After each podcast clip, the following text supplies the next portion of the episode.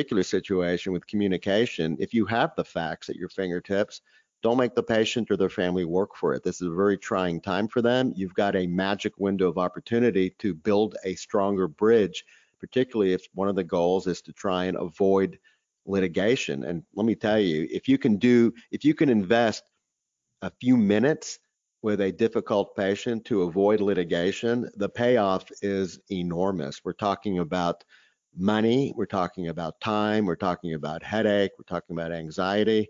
Um, all it takes is being deposed one time to realize you don't want to be in the hot seat. And if you can do that just by having a um, a healthy conversation with a patient to answer their questions or their family, why wouldn't everyone do that? And and it goes back to the story of uh, Dr. Smith with me. If you were never trained or you're uncomfortable having that uh, revealing medical error conversation, where there's people giving you bad advice, you're not going to do it well. You're you know uh, you're going to rush through it, and you're going to come off your your nonverbal language is going to come off as defensive. Uh, you know, we do, as I said, we use professional actors to train some of these doctors. We do a whole course of medical errors. Uh, and these, what I really like about these actors, and some of them have been on Netflix, they've been on Broadway. I mean, these are real actors, and um, they are trained to just react to whatever they feel, and they're really good at it. Mm. And we'll run two doctors through the same scenario. And uh, medical error, we did one the other day where uh, the doc, patient comes in with uh, bone pain. She's a, a breast cancer survivor, seven years. She comes in with bone pain. The doctor looks at her and realizes that six months ago she had a mammography that showed calcifications and he never saw it. So you have to tell her that, you know, here's your here's your task. Tell her you never saw the mammography, and now I'm afraid this bone pain might be uh, metastatic. Yeah. One doctor does it, and the actors freak out on scream and yell, and start talking about malpractice. And then you'll see two or three doctors later on, after we give them some advice, uh, they'll do it again, and with the same actor, the actor's hugging him and giving, you know, and they're both crying together, and it's okay. It goes back to what my mother said: it's hard to fire your best friend. Yeah, I mean, so in terms of trying to train these uh, trained doctors uh, in all portions of their professional career, um, I think the first step is to demonstrate you're a human and understand the pain they're going through. And part of that may just be learning how to say the words "I'm sorry." I, I noticed, well, I noted in my married life that in the first X number of years of uh, marriage, unless I thought I was 100% in the wrong, I really struggled to say those two words. And it, had I only um, gone through some type of course beforehand, which basically said saying I'm sorry doesn't necessarily mean you're a libel. It just means that I get what you're experiencing right now and I I just get it. I understand it. And had I learned that, I probably would have um, probably would have made my life a little bit easier. I was shocked by the payoff, how how how, how much the payoff, how, how, great the payoff was uh, so quickly. And so I'm a fan of being able to say the words "I'm sorry," even if you didn't cause the problem, because I do not believe "I'm sorry" equates with "I'm liable." I think it just demonstrates to the other individual, I this is a this is a a rotten experience for you, and it's kind of a rotten experience for me too. Uh, but I'm a human, you're a human. This is a, a challenging moment. I feel what you feel.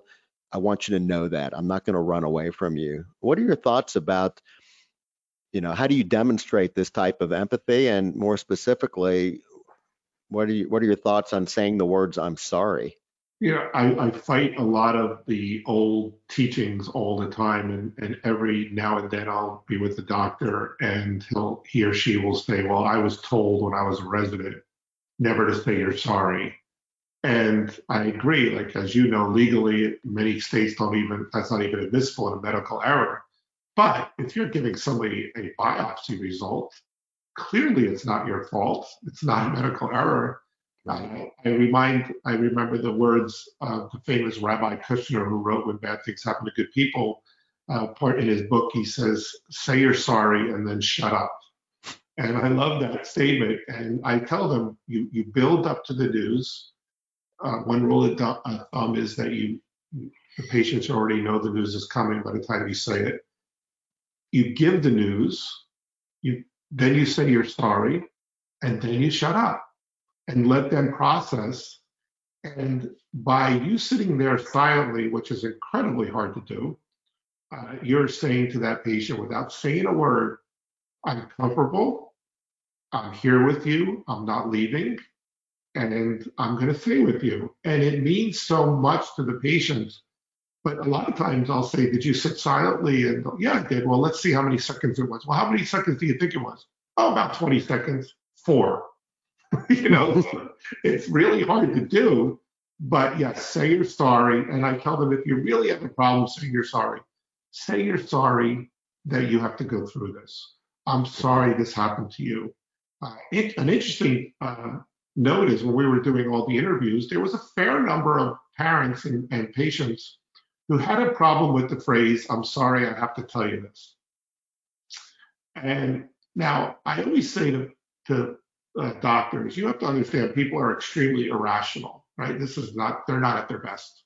Right. And when you say, I'm sorry, I have to tell you this, many of them interpret that as, damn, if it was just after 7 p.m., it would have been my partner's problem.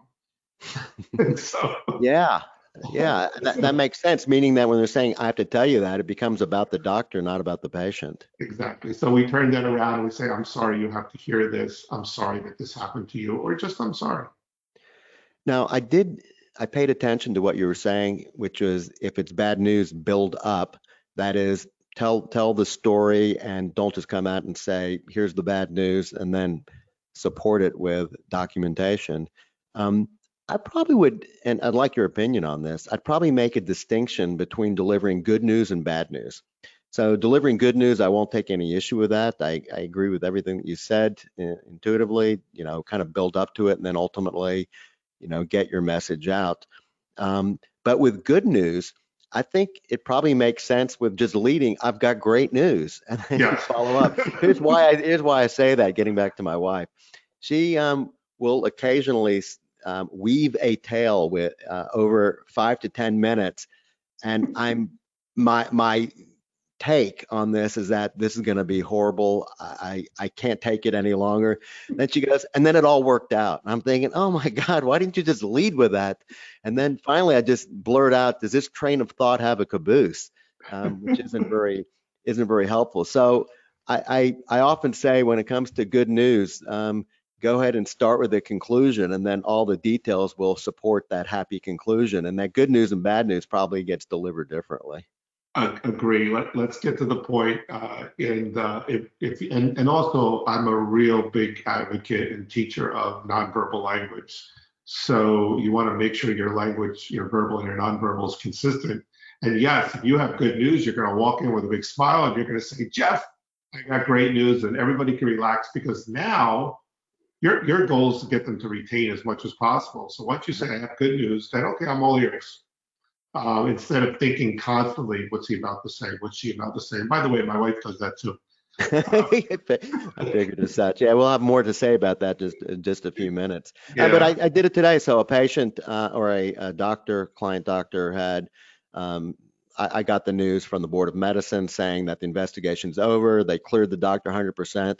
So I just shot out in the subject line, great news in the subject line, um, just to avoid having, you know, the doctor's sphincter tighten up, you know, with just, I heard back from the board, you know, and then have, you know, of course, it would just be, you know, 10 seconds later getting into the body of the text. But sometimes you, you only can see the subject line and not the body of the text. And you'll, you'll let it linger for a while when you're mentally ready. At that point, it's like Schrodinger's cat. It's, it's half alive and half dead at the same time. So I figured, look, it's great news. I'm leading with it. Yes, I, I agree 100%. Yes. Um, some surgeons ask about attending a funeral, you know, meaning that they didn't necessarily cause the death, but they were part of a, um, you know, the patient, well, maybe they did. Maybe in this particular case, the patient um, had a tough condition, but there was a potential great outcome and potential not so great outcome. And in this particular vignette, the patient experienced a not so great outcome and ultimately passed away. And I've heard from doctors saying, God, I feel horrible for the family. They're, they're struggling. I've been speaking with them left and right.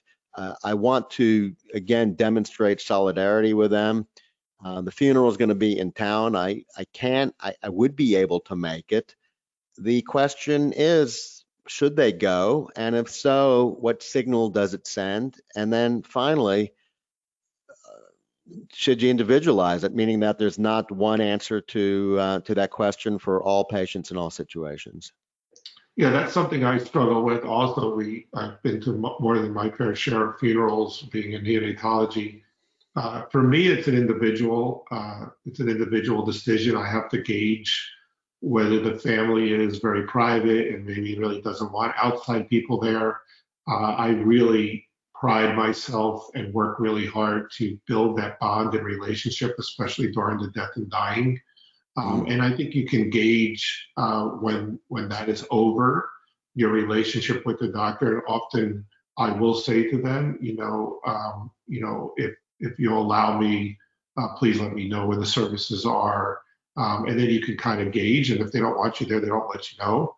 Uh, but I think if, if clearly they they um, they they want you there and they're inviting you there. Uh, it's not only good for the parents because they have that closure, good for the family, but what a practice builder. You know, Dr. Siegel is the greatest doctor that ever lived. And, you know, it, he came to my husband's uh, funeral and you only stay a few minutes, uh, but I think it's, uh, I think it really does help the families. I get I, it's going on 15 years now that I'm getting a Christmas card from a family whose baby died on me. And I, I think of all the things I've done, I'm probably most proud of that. It is interesting. I mean, that's that's a message in and of itself. It, it shows that you successfully navigated that difficult time for them, and and they navigated it well through you, and and it delivers dividends years down the road, and then helps you too. I mean, it's not just a one-way street where you're just giving, giving, giving. I think doctors get from this I mean, in a sense, it's like the benefit of charity. I mean, you get there's a high you get from giving. Uh, in fact, that's why most of us went into medicine was to be, you know, was to help people, to be healers, to give back. And I think that when you help patients and their families through such challenging times, you get something out of it too. I think it's a two-way street. I, I agree, and we tend to think of death and dying as as a failure and there's nothing more that I can do for you. And to me, that's when I, uh, you know, kind of hit my stride, if you will. So, you know, many years ago in one of my practices, uh, as I became, uh, I don't know how much I like this title, but you know, they call me the Breaking Bad News guy. Uh, and, um, and, and there were hire you to break the bad news, meaning they'll just here you go. As part of a subscription agreement you'll deliver the bad news. I don't know if, how old you are jeff. There's an old cheers episode where they they hire norm to uh, he, his job is to fire everybody in the in the company. Uh, well i'm going to answer your question about my age. I know that episode. Okay there you go. Yeah. Uh, but i used to uh, there were a few doctors that i've worked with in the nicu um, that avoided the bad news as much as possible and, you know, if it had to be done, it was done. But if it could wait, uh, they would wait for me to come on. And, um, and, and their response was, well, Tony's good at this. And at first I used to say, gee, that's really not fair. You know, I'm giving bad news 75% of the time in the NICU. Mm-hmm. And, and then I started, I realized what a compliment that this is something that somebody's recognized that I'm good at and that they weren't dumping on me. They were just saying, hey, you know, you're better at it than I am, and I want to do what's best for the family. And so I never thought about it as being dumped on again. And in fact, even to this day, if there's a, a death and dying case, Uh, I am the, uh, for my practice, I'm the palliative care liaison. Uh, I will always uh, take pride in how I handle that uh, and, uh, and volunteer and take care of that baby that day. You know, it's interesting in terms of who delivers the news, who's in the room. Um, sometimes the doctor is alone with the patient or their family, depending upon the situation. Other times, a clergyman may be brought into the room or other supporting members of the family. And other times, it's risk management from the hospital. And I, I think all of those deliver different messages to the family. What are your thoughts? Yeah, I totally agree. And I, I think it's always good if you can have someone with you, someone that you trust and kind of understands the way that you approach the situation. Hmm. Uh, none of us are always on our game 100%. And so there's a social worker or a clergy that knows how I break bad news, um, or a risk manager that uh, works well with me. And and maybe I'm not on my game because I'm I'm emotional or because I'm exhausted. I had seven admissions or whatever, and uh, that person can always step in and say, "Well, what Dr. Orsini really meant to say," um, or add to what I forgot. So I think it's always good. I, I really caution people to bring in more than two if possible, because I think Mm. as a patient, you're standing there, especially in medical errors. I think that's it. I mean, you're the expert, Jeff, but I think it's a huge mistake to walk in with three or four people Um, because right now you're you're you're the hair on your back of your neck is already up, right? It's not intimate. I mean, I think if you walk in with four people, it, it almost feels like a pylon. Um, Yeah. And it's not intimate. It should be an intimate setting, uh, particularly if the patient wants to become emotional. It's it's easier for them to become emotional when there are fewer people around. Um, I mean, it's interesting when people want to have challenging conversations, um, not so much with you know medical errors or death and dying, but let's say they're breaking up uh, in a relationship um, sometimes they'll consciously want to do it in a public place just because they realize it will make it less likely for someone to have an emotional outburst. I mean, that's the goal. The goal is to say, hey, look, I don't love you any longer. I'm leaving. Um, have a nice life. Do it at a restaurant because you realize it'll be a little bit um, more challenging for that person to have an insane outburst. Doesn't mean it'll never happen. and, and if it does happen, then you certainly picked poorly but I think in the context of healthcare, having the a, a smaller number of people in a more intimate setting ultimately sets the stage for a better long-term outcome. I don't think you necessarily need risk management uh, sitting in on an initial conversation. It may be appropriate down the road, but by and large, when someone comes in from risk management, the the assumption is that the hospital is just looking to limit or mitigate its its damages, and they're not so much focused on the patient. Uh, absolutely. And the message you're sending non-verbally is that I'm not upset that I caused the medical error. I'm here mostly to prevent you from suing or to limit the damages. And medicine is a one-on-one human-to-human interaction at every level. And uh, that's, you know, I talked about before changing one word uh, that can cause a relationship to build quickly. Uh, one of the things, uh, I don't know if it was you that we were just talking about the other day that I teach, is we've been conditioned to introduce ourselves as one of the, I'm one of the pediatricians, I'm one of the neurosurgeons. Uh, and that's the way I was taught. I did that for 10, 15 years until I started interviewing patient after patient after patient. They started saying to me, you know, that makes me seem like you're really not taking responsibility for my care. In other words, you're saying, listen, if anything goes wrong, I'm just one of the doctors here. I'm a small cog in a big wheel. Yeah. Um, and in fact, we followed that up with asking a bunch of mothers. And I said, what makes you feel more comfortable?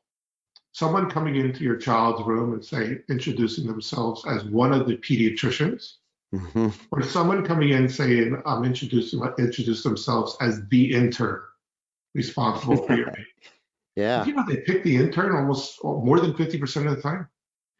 And Well, that- say, That's, absolutely fascinating. Keep going. Continue with your. So I, I would say to them kind of jokingly with a smile on my face, like, you know, an intern doesn't know anything, right? They said, Particularly on July 1st. Right. And they said, yes, but that's my intern.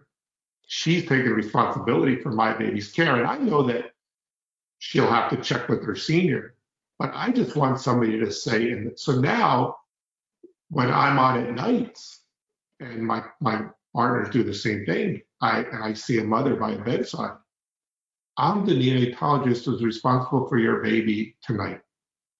And you can see the difference in their face. It's amazing.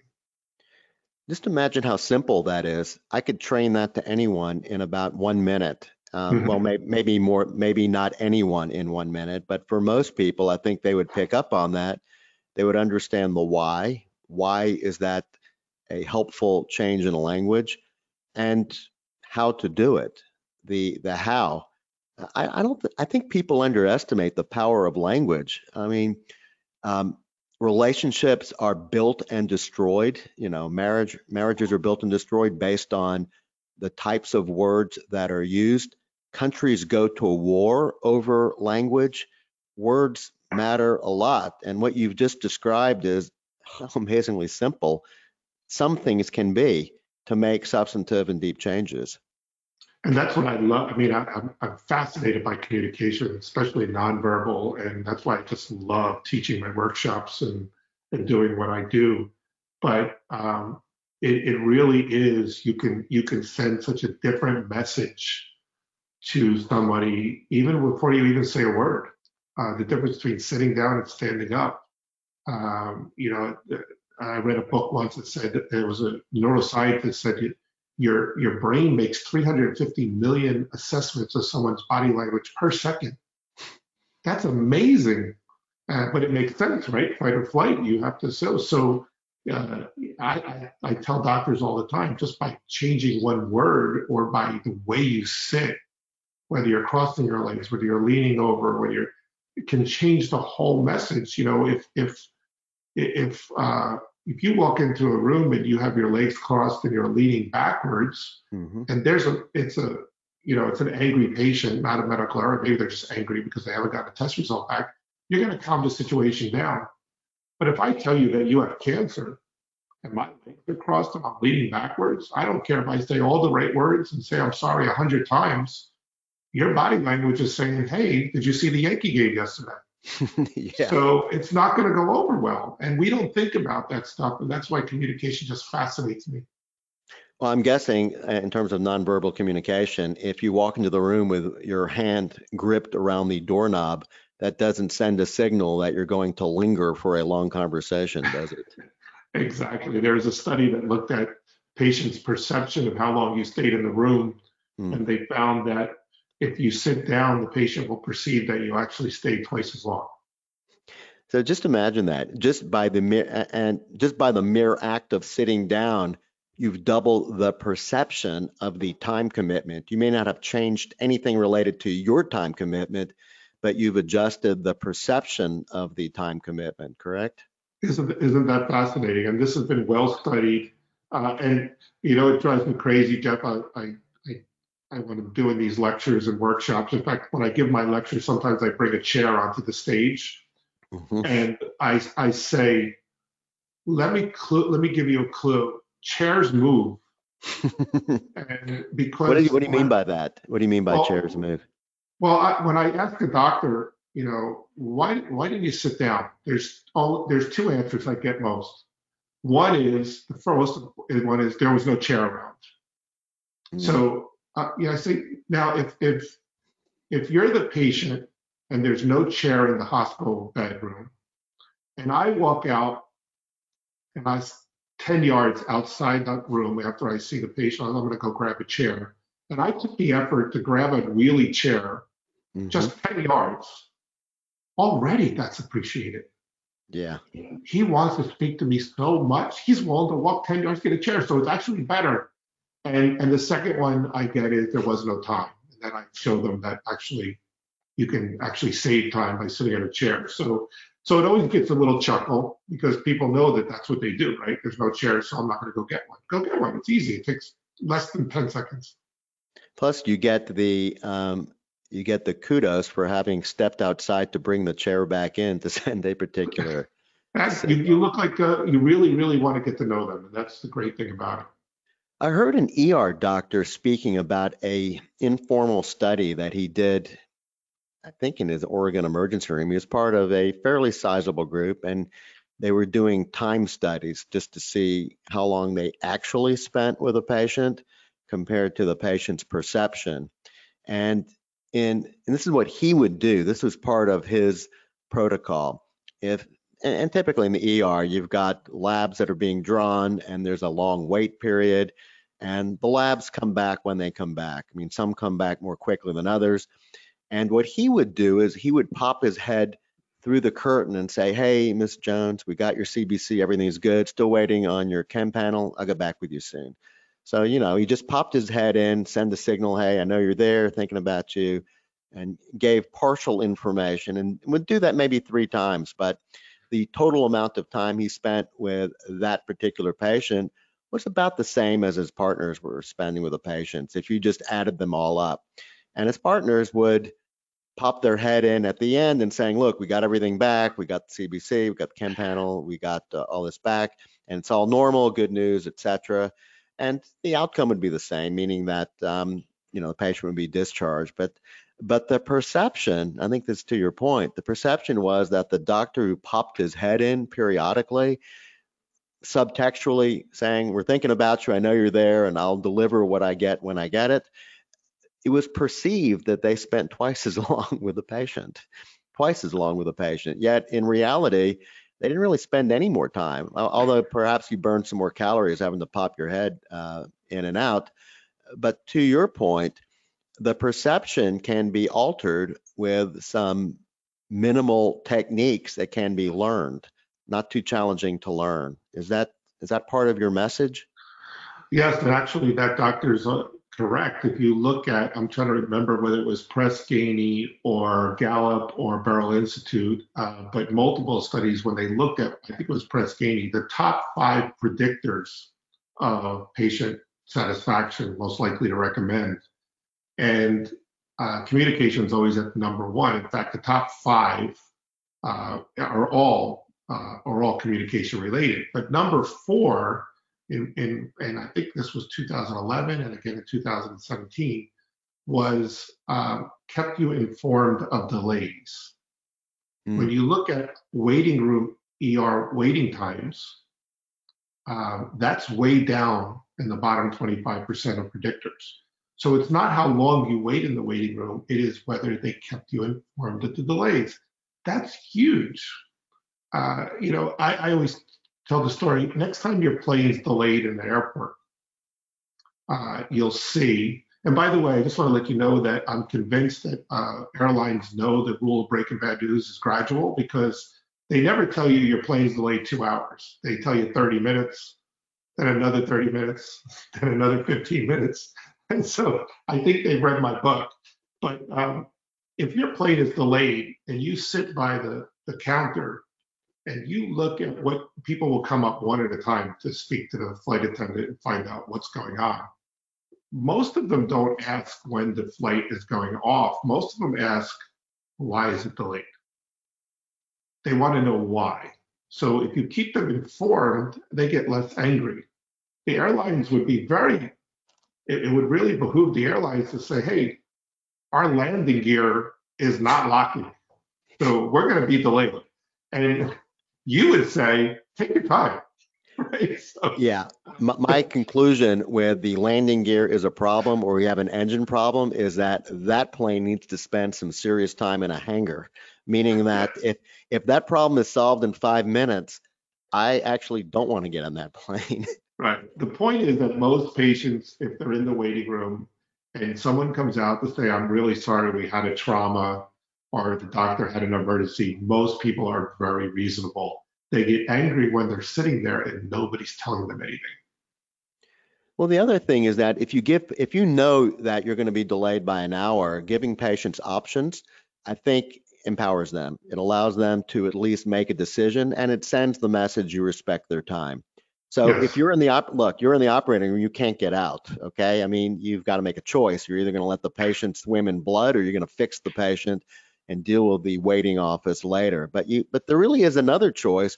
You can tell your office staff, I'm delayed. There's no way I'm going to be there less than an hour. And then the patients now have some choices. They could either be aware that there's a problem in the OR, minimum of an hour wait, and you're in the driver's seat. You can do one of several things. One is you can keep sitting there if you'd like. You can reschedule or give us your mobile number and we'll put you on a leash and give you a 15 minute heads up of when it's time to come back to the office. I think if you give them those three options, most people will triage according to their personality. Some will wait four hours for you. There are some that aren't going to wait five minutes, but they appreciate the fact that they at least can make that decision and move on. And there are others who just want to be able to use the time judiciously and not just sit in a chair and stew. They want to be able to go down the block or pick up their, uh, pick up some food or who knows. There are a thousand different things, but you, you're sending the message that their time is valuable too, and you want them to at least have some options, even if they're crappy options. Some options are better than no options. It's all about communicating, and I don't understand, and I think we're getting away from that more and more, but uh, people are just very reluctant to communicate. And the more you communicate, the better chance you're going to have of having a good relationship. As you So said have- in, in, in marriage too, right? So, Yeah, so a neurosurgical buddy of mine was on vacation for I think three weeks and came back to the waiting, and he knew the night before this is going to be the office clinic from hell. He had um, 65 patients to see, and some of these were post-ops. I mean, it was a going to be a long day. So um, I think he had his office staff try to reschedule some of them, you know, just to cut the load. Uh, but he knew regardless of what he did that there are going to be people that are waiting. So how did he manage this? He basically bought a bunch of $10 Starbucks cards and as he walked into the room to defuse it, he immediately said, mea culpa, I've been on vacation for three weeks. You know, I had 60 patients scheduled today. I did my best to try and get you guys informed as to how long the delay would be so you could um, you can make a decision. But regardless, you waited, and I am so sorry for you. By the way, here's a $10 Starbucks card to let you know that I at least, you know, walk the walk. I, I understand what you went through, and I wouldn't have tolerated from from my doctor. So I I just get it. And he found that almost everyone, you know, hugged him and just said, "I'll I'll always wait for you. You're the best." Um, I mean, it was just kind of cool to see that type of reaction uh, from from his patients. Now he had set the stage because he, he generally does have a good rapport with his patients to begin with. So he had invested a lot of effort on the front end, and now he was just getting the dividends. And and to him, just the ten dollar uh, Starbucks cards was the icing on the cake here. But it, it all Absolutely worked out for him. Yeah, Yeah, I thought it was pretty cool. Yeah, very good. I love that. We're, we're getting uh, tight on time. I just want to close with a couple other questions for you. And, and some of this is kind of straightforward, but I've noticed that when I take a family member or I go to the doctor, the there are two types. There are there's one doctor who is eyes glued to his computer and not making any eye contact on me, so he can't even see my body language. He's basically listening and and entering data. Then there's another one who is doesn't even touch the electronic uh, medical record. He's basically just listening to me, and, and I'm guessing he'll deal with it later. And then actually, I meant to include a third doctor who has a scribe in the room. So the doctor is doing the back and forth and fully focused on me or my family member, and the scribe is doing the data entry, if you will but I gotta tell you, the one who is glued onto the computer without looking at me, my initial take, even if he's brilliant or she's brilliant, is that they're really not listening. They're kind of doing their thing, which is data entry, and I'm number two on the list. Uh, it- really, like- uh, yeah, go ahead. I, I want you to comment on that.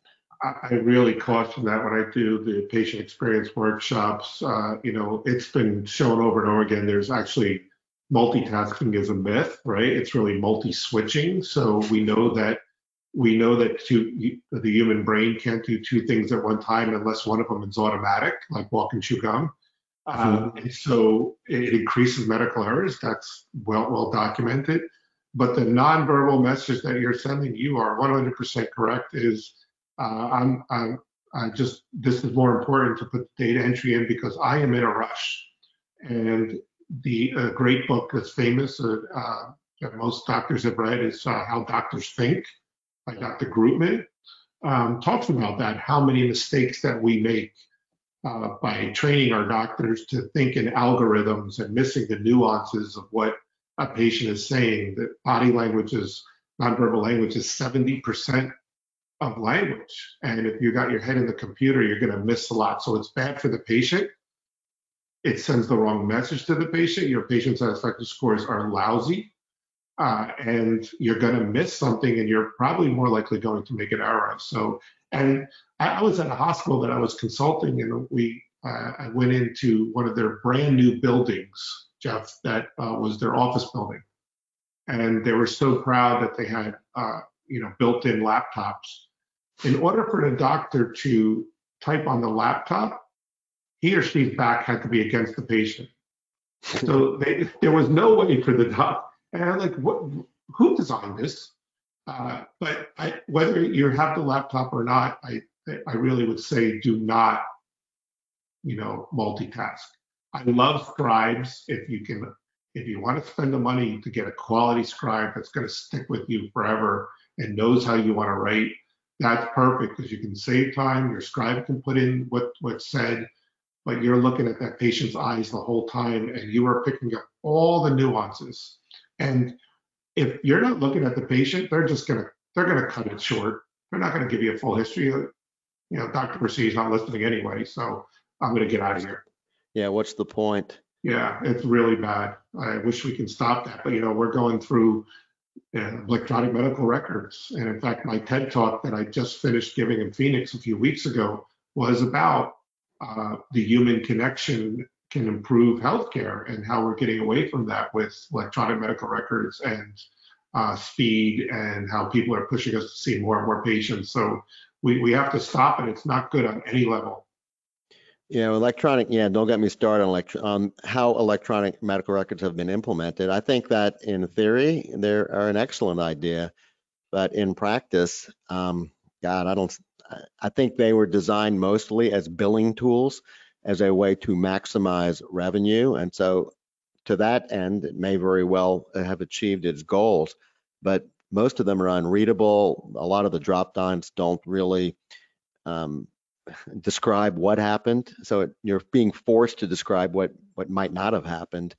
Um, if we could start all over again, I, I, would I would love to start all over again. but I don't I don't think that's I think I think um, we're just gonna have to live with what we have and figure out how to adjust to it.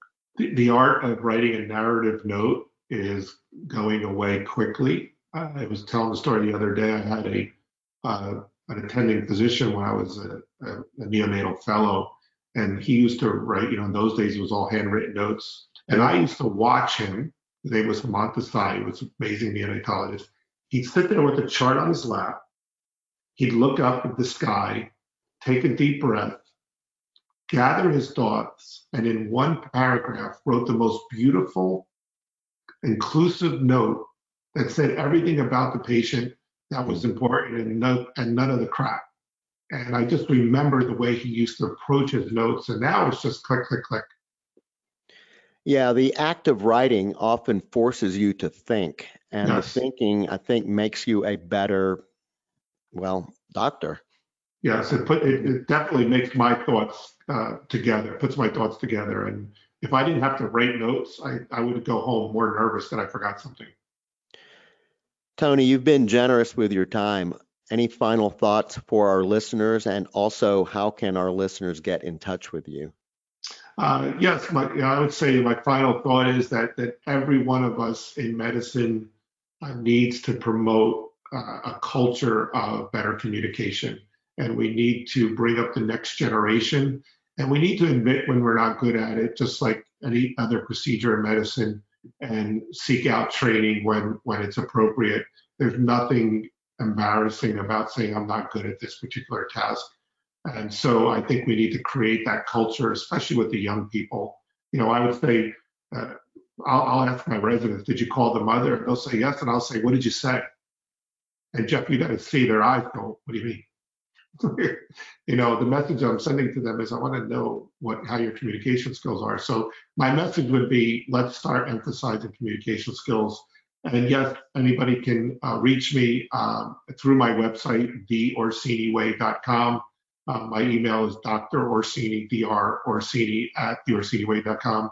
Uh, and I get people that email me all the time and just say, hey, I had this situation you know, I didn't know what to say, you know, what's your advice and that kind of things. But we have uh, learning modules and we have in-person training programs for small groups all the way to major hospitals. And I'm always happy to help people. So I would encourage our listeners to take advantage of this. If somebody is te- is going to show you or teach you how to deliver challenging or bad news, why wouldn't you want to learn that? I think it's a no-brainer. Tony, thanks so much for joining us today. We'll have your email address as well as your website in our show notes, and I hope you'll come back and we'll do it again. Fantastic. I'm looking forward to having you on my podcast because uh, I know there's so much we have in common. Uh, and so that podcast, by the way, is called Difficult Conversations Lessons I Learned as an IC Physician. And I'm, I'm uh, eager to speak with you again, Jeff. This was been a really, really a lot of fun. Thank you so much. Appreciate it. Bye bye. Take care. And with that, we're at the end of our broadcast. Thanks for joining us. In closing, a few messages. If you're an existing member of medical or dental justice and you find yourself on the receiving end of a medical legal threat, please contact us at 1 877 MedJust. That's 1 877 MedJust or 633 5878. Our STAT hotline is a service offered to all current members. It's designed to get your urgent medical legal questions answered ASAP. Members can also access a plethora of exclusive medical legal resources by logging into their members only page, which can be accessed by our website, medicaljustice.com. Now, we want to protect as many doctors as possible. If one of your colleagues is in trouble, please refer him. When a current member of medical justice refers a colleague and that colleague becomes a member, you both receive a month of free protection. To refer a colleague, write to us at info news, that's I N F as in Frank O news at medicaljustice.com. That's info news at medicaljustice.com. Now, if you're not an existing member of medical or dental justice, but want to bulletproof your practice from medical legal threats, our admin, Wendy Cates, is your best resource for information about our protection plans, implementation best practices, and pricing models.